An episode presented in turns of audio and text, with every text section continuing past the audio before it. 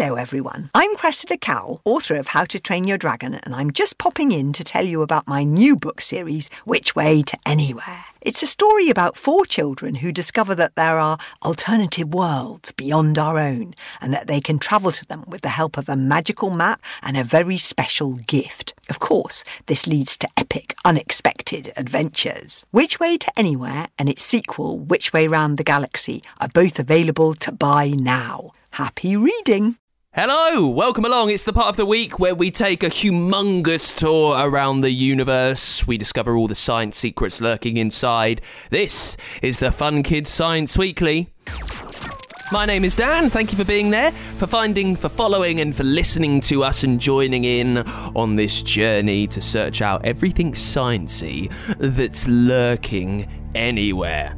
We will cover the whole thing. This week, we'll try and actually get the answer to every hard question ever. Do you ever stay up at night and you've got different questions running around your brain? Why does this happen this way? Why does this do this? Why does that do that? We'll try and sort it all out by chatting to the author Isabel Thomas, who's got a brand new book out. It's the bedtime book of impossible questions explains exactly what it does, and she'll tell us more.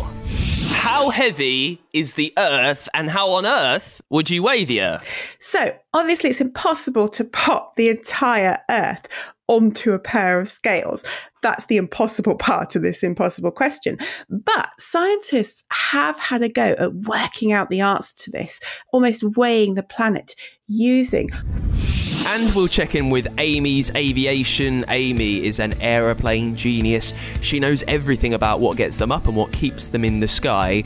This week it's all about how they power planes with propellers.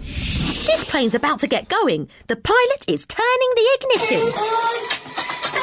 The engine. And I've got your questions as always this week. They are on plants that grow underwater and what would happen if we went to the biggest planet in the solar system?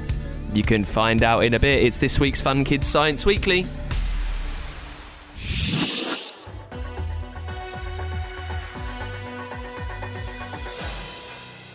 Let's start with this week's Science in the News. A scientist has found that 53 sea creatures that they thought were silent can actually talk not properly talk, but they communicate with each other. They can make sounds. Gabrielle Jorgewich-Cohen used microphones to record sea species like turtles and found out they talk to each other. They tell their friends when they want to mate or to hatch, where they want to move. I love the fact that these creatures have been around for ages, and so have humans. We know a lot about them, and we're still discovering something brand new. Brilliant work to Gabrielle doing these experiments. Well done. Also, scientists in Ecuador have discovered six new species of frog.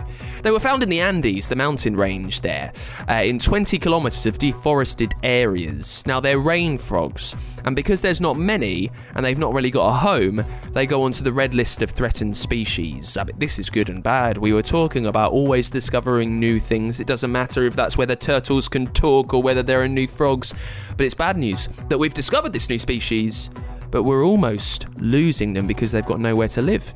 And finally, this week, a satellite made in London has been launched into space. The company OneWeb made them. They've blasted off on the LVM3 rocket from India, which means there are now 462 satellites uh, of these ones in the orbit.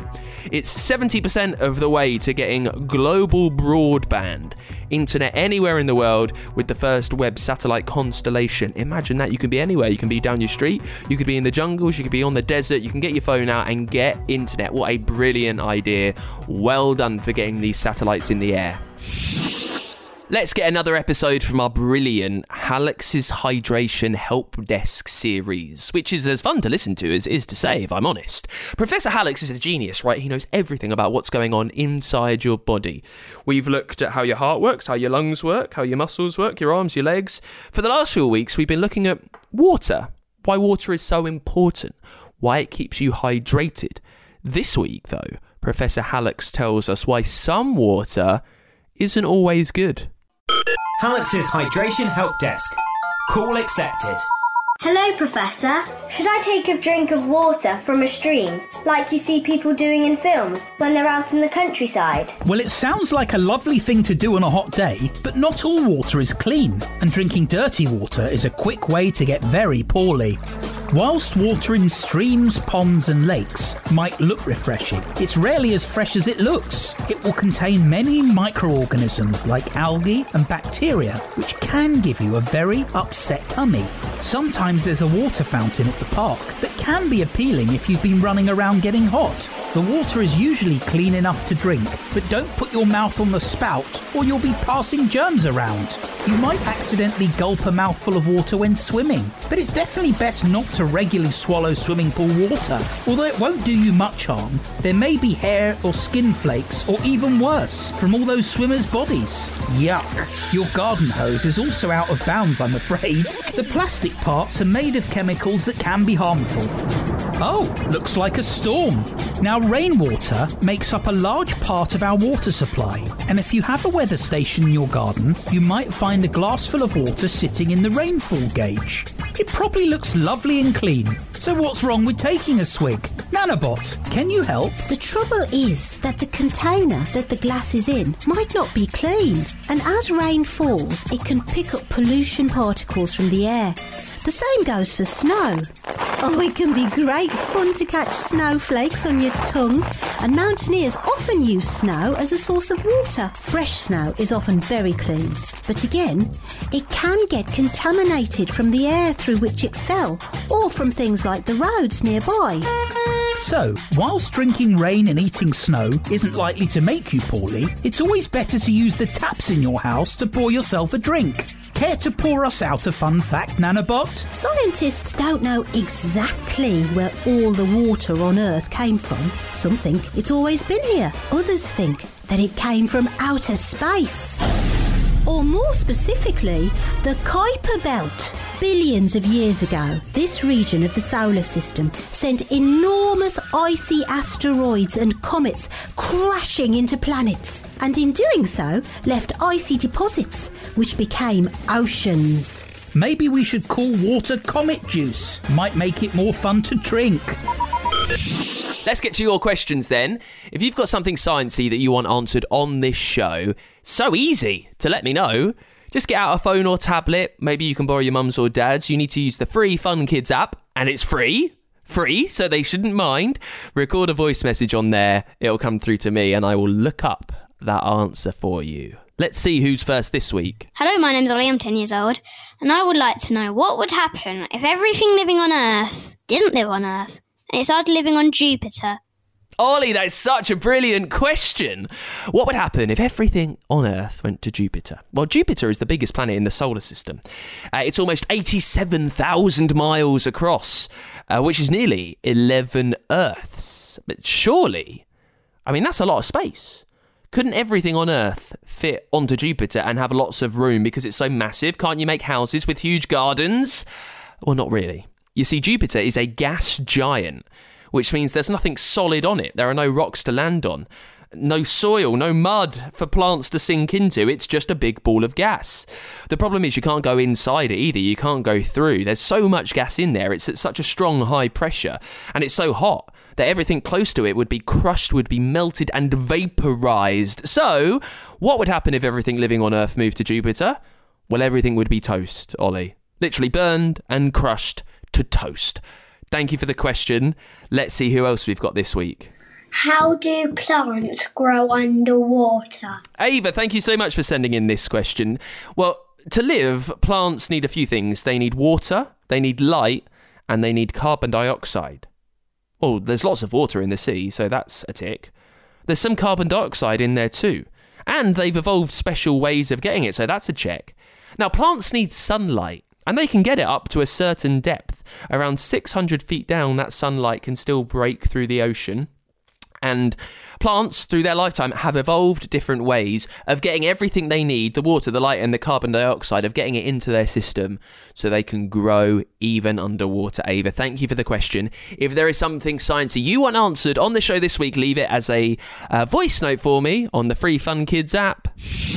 Hello, everyone. I'm Cressida Cowell, author of How to Train Your Dragon, and I'm just popping in to tell you about my new book series, Which Way to Anywhere. It's a story about four children who discover that there are alternative worlds beyond our own and that they can travel to them with the help of a magical map and a very special gift. Of course, this leads to epic, unexpected adventures. Which Way to Anywhere and its sequel, Which Way Round the Galaxy, are both available to buy now. Happy reading! It's the Fun Kids Science Weekly.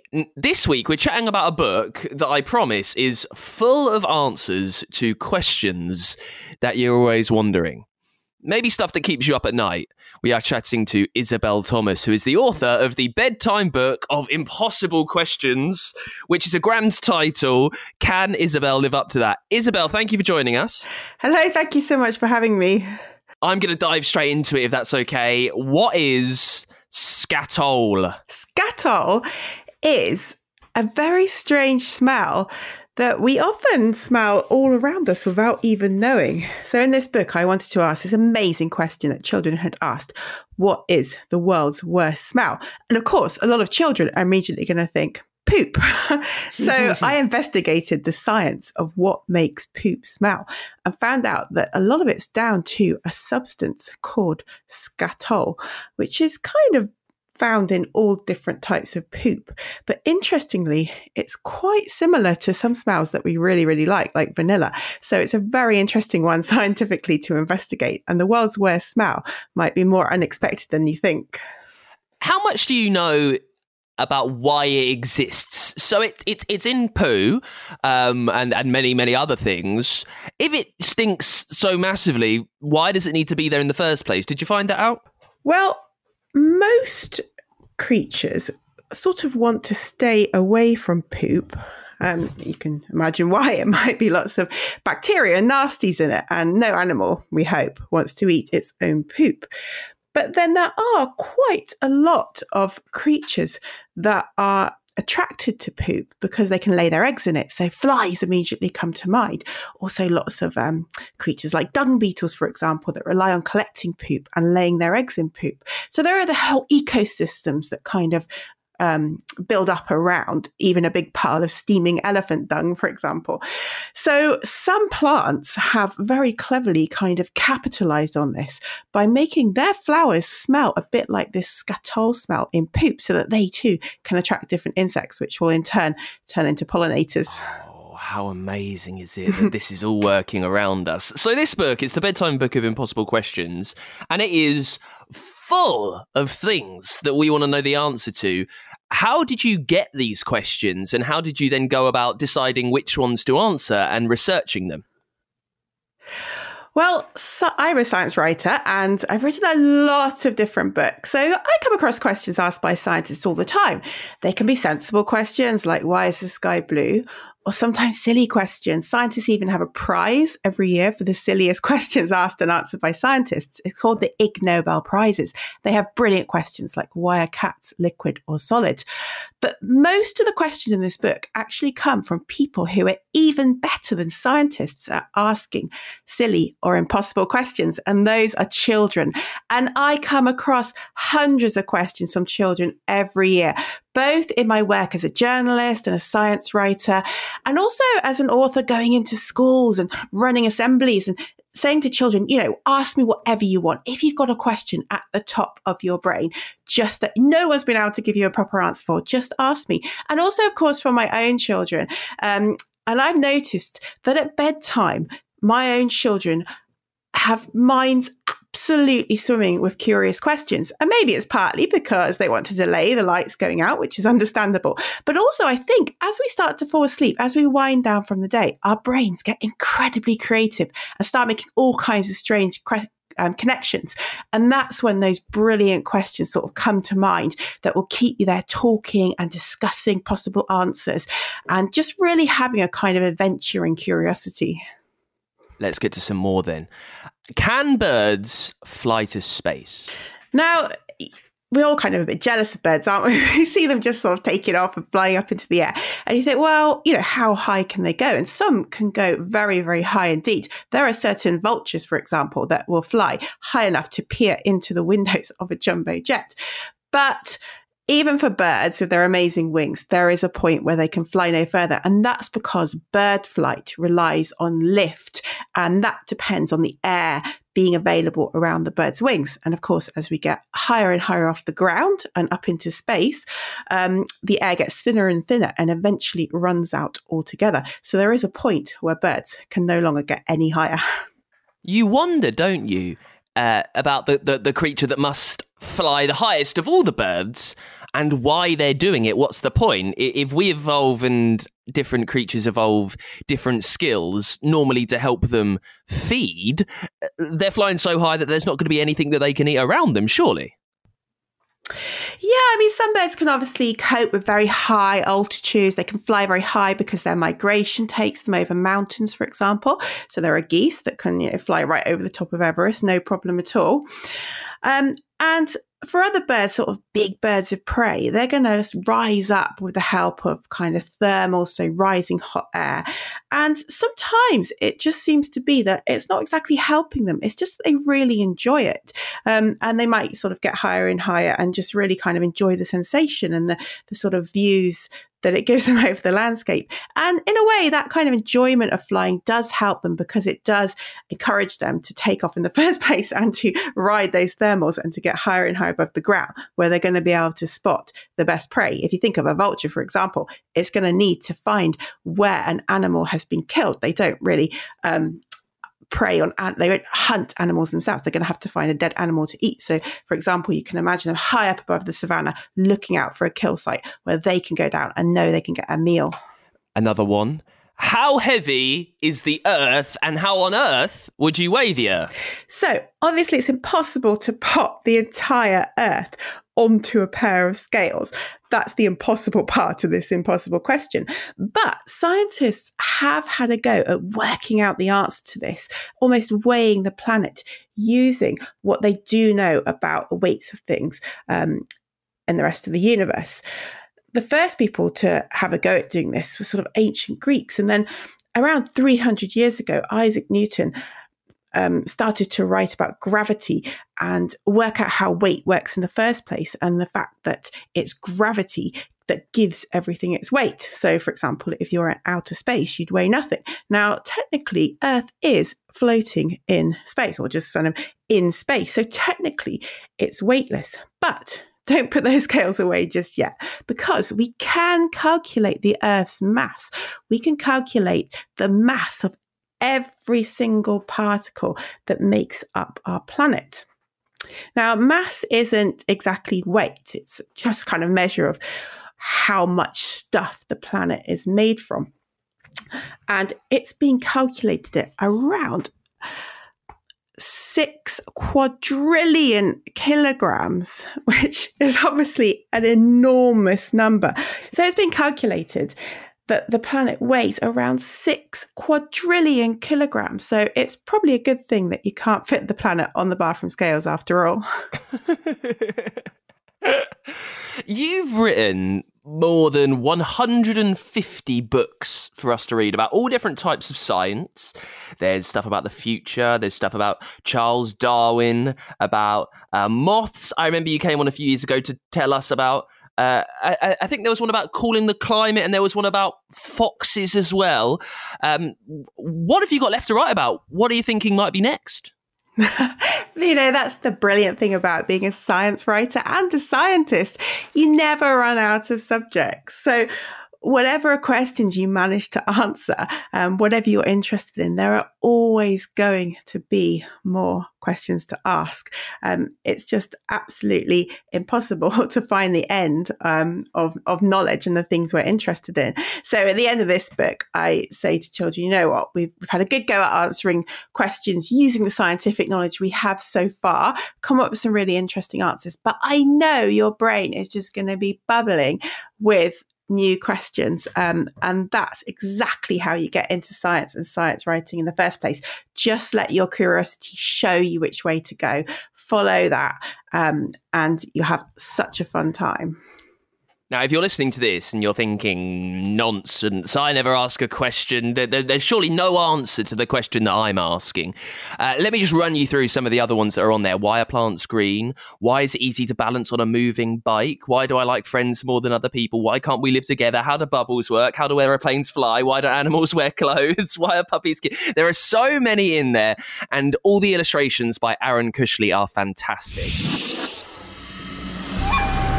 All right, it's time for Dangerous Dan then, when we look at the most mean and cruel and brilliantly strange and brutal things in the universe. This week, we're looking at the insect world, the flying insect world, to talk about the vulture bee. In the rainforests of Costa Rica, You'll find these strange black bees flying from leaf to leaf, plant to plant, slurping on sugar like their other buzzing cousins. But the vulture bee likes to eat something different too. You see, in your gut, right? Well, in everything's gut, even these bees, you have microbes. They are little organisms that break down food and help you get energy. The vulture bees' microbes love meat. That's how they get their protein. The problem is, they're tiny bees. They can't you know, take anything down. They can't bring anything down because they're small. So they rely on carrion. They fly around and they find another creature that has been harmed and they slurp out its insides. They're like a vulture. That's the only way it can get all the nutrients it needs to survive, like a hyena by feasting upon someone else's prey, by eating meat, by being the vulture bee, which means it goes straight onto our dangerous Dan list. Last up this week, let's check in with Amy's Aviation. You know Amy, she's a genius. She loves planes and all things aviation. And for the last few weeks, she's been telling us how planes get quick, how they lift up, how they take off, and how they stay in the sky. This week, it's all about propellers. Have you ever wondered what they do, why they spin? On a hot day, it's lovely to stand in front of a fan. All that nice, cool air being blown around. Ah, that's much better. I bet you didn't know that this fan's got something in common with some types of aircraft. Can you guess what? Propellers! The propellers on some aircraft and the blades of a fan work in a similar way. Although the propellers on planes aren't there to cool you down. If you're not sure what a propeller is, it's basically a number of blades joined together in the centre, and they're usually on the front or the wings of an aircraft. It can be hard to see them when they're spinning. They just look like a blur. So let's slow things down and take a closer look. It all starts with the engine. This plane's about to get going. The pilot is turning the ignition. The engine mixes fuel with air and burns the fuel to release energy. The heated gas moves a piston, and the piston's attached to a crankshaft. If you're not sure what a crankshaft is, it's just something mechanical that spins around. The propeller is attached to the crankshaft, and as the engine runs, propeller spins faster and faster, and this makes the aircraft move forward. So, how does a spinning fan get this aircraft moving? It's all to do with something called thrust. Thrust is what makes things, well, go. The wind moving past the blades creates pressure that pushes the plane forward. Propeller blades look a bit like wings, and that's not a coincidence. Wings use the same science to give the aircraft lift to get off the ground. Up, up, and away! Propeller blades are often a sort of twisty shape, wider at the middle than they are at the tip. The shape is very important. Think about the last time you played on a playground roundabout. If you stand in the middle, you don't go that fast. But if you're the one pushing around the edge, you really have to run, don't you? You both go around in a circle, but the one pushing has to go further and run faster. Much harder work. The centre of the propeller travels less quickly than the tips, so it has to be larger to catch more air. The cool thing about propellers is that they're a massive part of aircraft history, from the very earliest planes. The Wright brothers were famous aircraft inventors who were amongst the first to build planes that could take to the air and stay there. Whilst their planes might look quite old fashioned, the propellers they used didn't look that different to the ones you find on aircraft today. Now, they didn't have all the modern materials that we have, and they couldn't use too much metal in their aircraft. It was just too heavy. So, any idea what they made the propellers out of? That's right, wood! The propellers would have been carved from single pieces of hard wood, like mahogany, walnut, or black cherry. They were often very long, up to eight feet. As time went on, propellers became more likely to be made of metal. In the Second World War, all the famous aircraft had propellers, and the sound of propellers humming became as well known as the aircraft themselves. That's Spitfire, one of the most famous planes of all time. These days, most smaller aircraft use propellers, but planes that carry loads of passengers or fast military aircraft are likely to have jet engines. They're a lot more powerful. And noisy too! But propellers are so handy, you find similar things in all sorts of places. On boats, airships, and even on fans that keep you cool. Time for me to fly! See you soon, and chocks away! We'll have more from Amy's aviation taking to the skies next week on the podcast. Thank you so much for listening to the Fun Kids Science Weekly. If you've got a science question that you want answered on this show, leave it as a voice note for me on the free Fun Kids app. Uh, if you've enjoyed the episodes that we've had within the podcast, we've had Professor Hallux's Amy's Aviation. We've got tons more uh, on Google, Spotify, wherever you get your podcasts. It's all there. And Fun Kids, we are children's radio station from the UK. Listen all over the country on your DAB digital radio on the free Fun Kids app and at funkidslive.com. Hello, everyone. I'm Cressida Cowell, author of How to Train Your Dragon, and I'm just popping in to tell you about my new book series, Which Way to Anywhere. It's a story about four children who discover that there are alternative worlds beyond our own and that they can travel to them with the help of a magical map and a very special gift. Of course, this leads to epic, unexpected adventures. Which Way to Anywhere and its sequel, Which Way Round the Galaxy, are both available to buy now. Happy reading!